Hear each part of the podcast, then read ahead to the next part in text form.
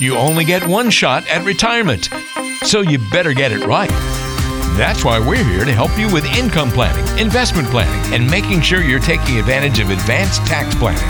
Eliminate the financial worries of tomorrow and retire with certainty today by listening to Phil Putney of A F S Wealth Management. This is the podcast for you if you need to eliminate lots of question marks that surround your current financial plan. Welcome to Phil's Tax Hacks and Other Retirement Facts. It's time for another edition of the podcast. Thanks for hanging out with Phil and I as we talk about Phil's tax hacks and other retirement facts. Phil, my friend, how are you this week? What's going on?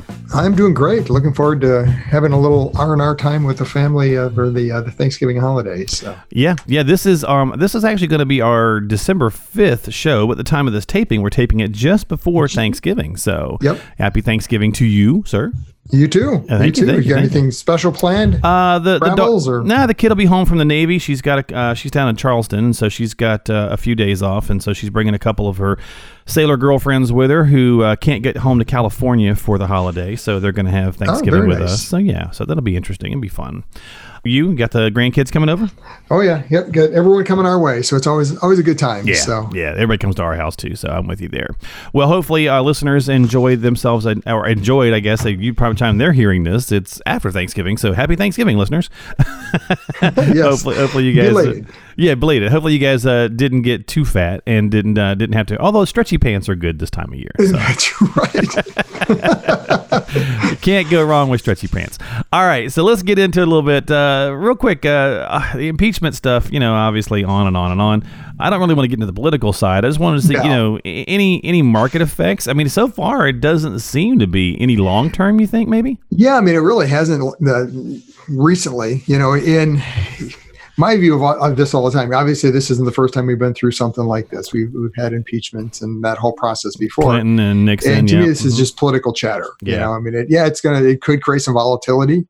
Long-term effects, probably not, you know, which again comes back to making sure you have a plan to really understand what's going on. And, you know, you are going to have some volatility, whether it's from impeachments or, you know, any other type of news that you hear out there that causes the market uncertainty and some volatility. Right. But how does that build into your long-term plan? Don't make harsh decisions based on some short-term reaction to news that's happening. Yeah, you know, I, I agree with you. I, I think, I can't remember exactly, but I think his, if you went back and looked at the Clinton situation, I think the markets were fine. I don't think anything major happened around that with him. And uh, Nixon, I don't know. I don't recall that at all. But yeah, I uh, remember back then. But yeah, it's, it typically is the case with political things. I mean, it's, you know. Yeah.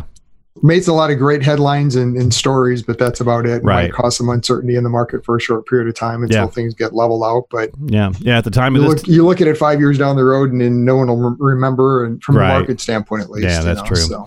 And yeah, at the time of this podcast taping, it's over twenty-eight thousand, which, I mean, it seems like every other day it's an all-time high. It, it goes yep. up. It's over twenty-eight. Finally broke through that that ceiling. Mm-hmm. and And then it goes down to twenty-seven, you know, eight. Then it goes back to twenty-eight one, then down to twenty-seven nine, and yeah. you know, so it's going to continue on. So yeah, don't get too wrapped up in that, I think, folks. But just was curious as your thoughts on that. All right, yep. well, let's get into our, our main topic this week here, Phil, and that is uh, let's talk about some uh, estate planning issues. And now, you know, I know that can maybe sound a little gloomy at this time of year, thinking, well, it means that you're, you know, you're past or something, but not necessarily. Let's just talk about how to avoid a couple of mistake areas when it comes to estate planning, just so, you know, you don't have any, any gaps in that situation.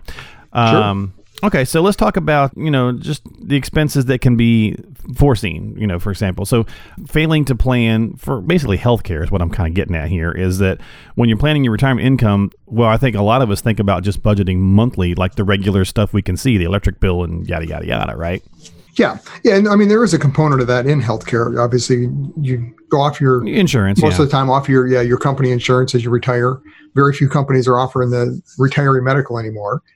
You know, so now you're on a Medicare, Medicare supplement, or some combination of that with an Advantage plan or whatever it is. You know, there's a lot of options out there. So, um, but that's a very budgetable item, you know, much like your, uh, any other healthcare you had. And just understand the pros and cons. That, to me, the bigger risk here is the whole need for potentially long-term care, you know, some extended period of time that isn't covered by any of those healthcares. I mean, that's one of the big misconceptions is, well, yeah, Medicare's got that covered, and they really do not. Right. That's not what it's intended for. So I mean, personally, when we're putting together plans for clients and, and helping them through this process, we plan as though that doesn't happen and make sure everything works out well there. But then we always stress test it, we call, and say, okay, what happens if, you know, if, if either spouse were to need some kind of care for an extended period of time um, at the end of their life, what does that look like? Does the plan still work? Is it viable? And if not, maybe it's time to look at some kind of outside coverage. No, I think that's a good idea. And you want to avoid, again, you know, just overlooking things that we know we shouldn't overlook. And obviously healthcare is going to be a big one into retirement. And so we're talking about some estate planning mistakes here moving forward. So let's talk about the beneficiary beneficiary designations. That's a tongue twister. Failing to update them. And I, I don't know that this is something that people think about very often, because it's kind of like a set it and forget it. A lot of times you think, well, how many times are going to have big changes in your life? But you should do this at least, what, check it every couple of years maybe? Oh, absolutely. Yeah. I mean, we, we tell our clients if there's ever a life-changing event, you need to look at it. But even beyond that, I mean, we're we're reviewing beneficiary designations with clients on a continual basis just to make sure, hey, this is what we got on file. Is that still correct? I mean, the reality is if there is an account that has a beneficiary designation, it doesn't matter what your wills or trust or anything else say, that beneficiary form overrules everything for that account. You know, so if, right. uh, if you're ever looking for some interesting reading, too, just looking at, look up some beneficiary form fails. And I mean, there's all sorts of just horror stories out there of, you know, people that had been divorced and remarried and yet forgot to change the beneficiary on their four oh one k or whatever it happens to be. And it goes to the ex or something. I mean, it's just in, there's nothing you can do. Wasn't intended, might have even, even been specified in, you know, that divorce decree that it didn't happen that way. But if you didn't change the form, the courts are not going to change it. Yeah. So, and I think, Phil, a lot of times people don't realize that that trumps wills and all sorts of stuff too. Everything. Beneficiary yeah. form is the, it's the number be all. one rule. I mean, that, that is what gets followed. It does not matter what you say. Right. Unless obviously you name the trust or something like that, then the trust does. But that gets into a whole nother, whole nother topic of, should you be naming your trust as a beneficiary? But, yeah, yeah. So maybe you've got that ex-son-in-law that you no longer want on there. You know, just you know, make sure you take him off of there. Yep, and that's that's why it's important to you know just look at these at least once a year. I mean, we we do that with clients to make sure, okay, this is what we have. Is that still correct? Has anything changed?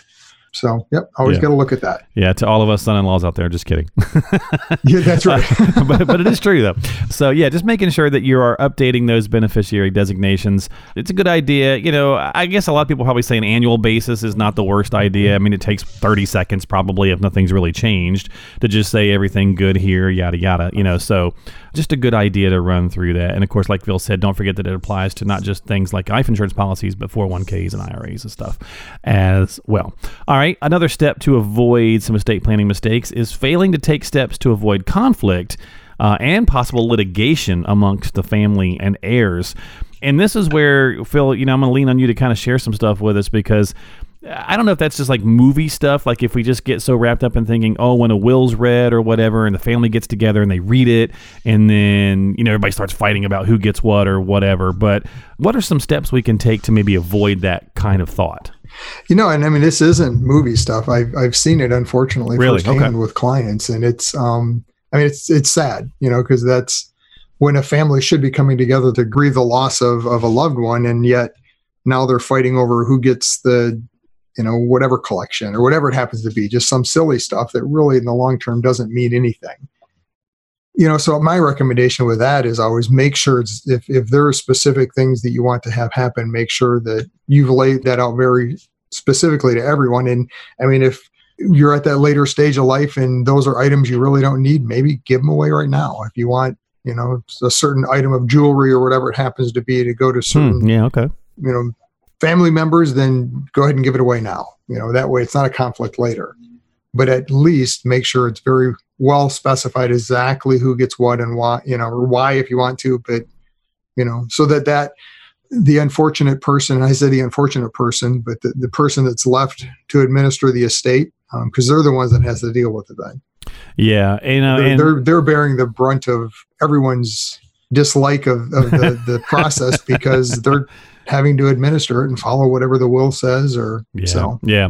No, and it can be unfortunate. And I think, you know, communication can go a long way, but sadly, you know, to your point, sometimes when somebody passes, all that kind of can go out the window, you know, if people are just, you know, looking to go that route. So if you can take those steps, you know, do the best you can, have those communications, have some documents in place, and really, you know, try to, you know, I think that's a good idea, as Phil mentioned. If you know that there's an item of that's going to be of conflict, maybe handle it, you know, hopefully before you pass. I know we can't always guarantee when that's going to be, yeah. but, you know. And I mean, I've had, I've had um, families do some really interesting things. I remember there was one that, how the the executor of that uh, estate handled it was they held kind of like a, a family auction with fake money, so to speak, where they, you know, everyone had five thousand dollars, whatever it was, ten thousand dollars to spend, so to speak. And you basically bid on different items, you know, and if this is something you really wanted, then you bid more on that than your siblings. And so I made it kind of fun. Interesting. You know, but yeah, it's interesting. Um, yeah, it's, you know, it's just an interesting way to approach it. But there's yeah. there's a lot of ideas. I mean, the the biggest thing is just, you know, try to make sure you look at it in in the light of the big picture. I mean, it's not worth ruining relationships over just yeah, no, silly stuff that's yeah. not going to be remembered maybe in another five years. So. Yeah. Yeah, I agree. Interesting idea, though, for sure. Well, we're talking about estate planning mistakes. Two more. We'll hit these real quick. Don't make the mistake of transferring real estate while still living instead of at death. Give us a couple of reasons why that might be a mistake. Yeah. So, I mean, with that, you know, you've got to be careful of, of even like joint ownership. I mean, a lot of times I'll see, you know, people wanting to, to put maybe a, a child on the house thinking, well, it's a way of helping to avoid probate or somebody else even. But you've got to be careful with that because now you're technically giving them or gifted them that asset. So, I mean, if there some liability comes out of their life, you know, whether they've been, been involved in an accident or whatever it happens to be, or bankruptcy, your house is now part of their assets, you know, so you've got to be really careful with doing that. Plus, just with the, the whole Medicaid type of planning, I mean, the rules are continually changing on that. And, you know, the states are, are looking for ways to recoup money that they're having to pay by people transitioning and moving money. So, I mean, if, and assets, you know, if you're trying to avoid that. Make sure you're you're working with a good elder law attorney that understands the rules um, and how all that works, because it, it can be a nightmare in the end and you might not have accomplished what you think you did. So yeah. Okay. All right. So good point there to consider, you know, when you're talking about maybe trying to transfer that out. And isn't there like a look back period as well too for some things? Yeah. It's, you get into the Medicaid. I mean, it's yeah. if you're transferring assets right now, there's this five year look back, but I was recently at a conference on, on long-term care and some of the changes that are happening there, and the attorneys that were at that, the, the elder law attorneys, their view on this is they think all that's going to go away, mm. where there's not going to be just a five-year, they're going to be able to go back and capture assets longer than that. So, oh, wow. Yeah.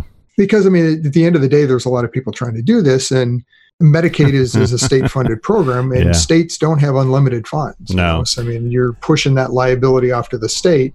And at some point, they're going to run out of money. They need to be able to, to get this. So, well, people find loopholes, and then uh, powers that be uh, eventually close those loopholes. So, yeah. Yep, yep. Uh, and that's kind of the, the process we go through. Yep, so. it's it's been that way forever. I don't think it's going to change. That's right. Nope, uh, nope. All right, final one here, Phil. And that's just when it comes to your estate, let's just don't forget to consider the tax implications of it.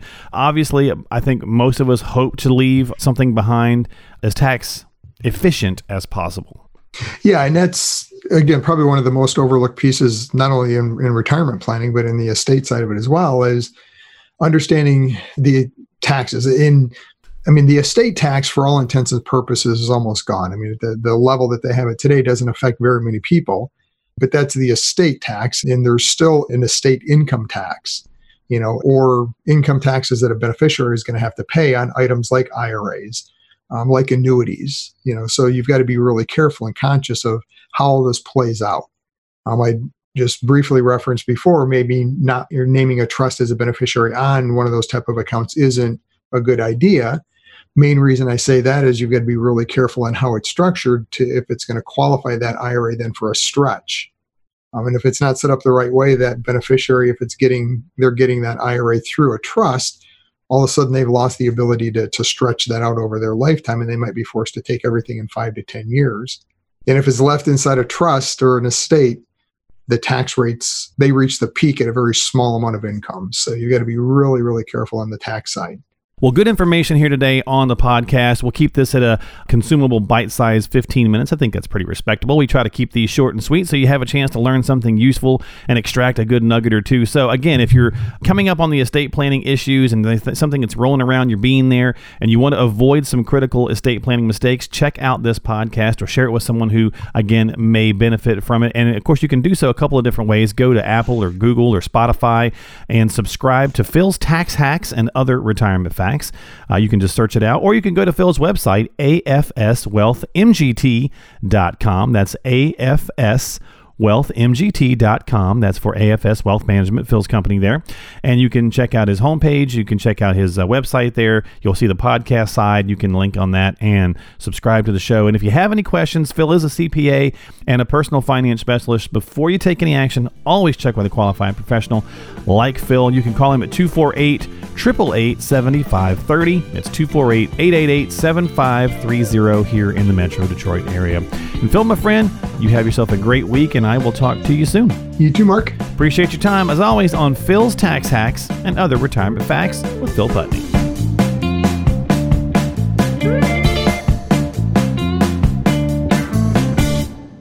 Investment advisory services offered through A F S Wealth Management. The content of this program is provided for informational purposes only and is not a solicitation or recommendation of any investment strategy. Investments and or investment strategies involve risk, including the possible loss of principal. There is no assurance that any investment strategy will achieve its objectives.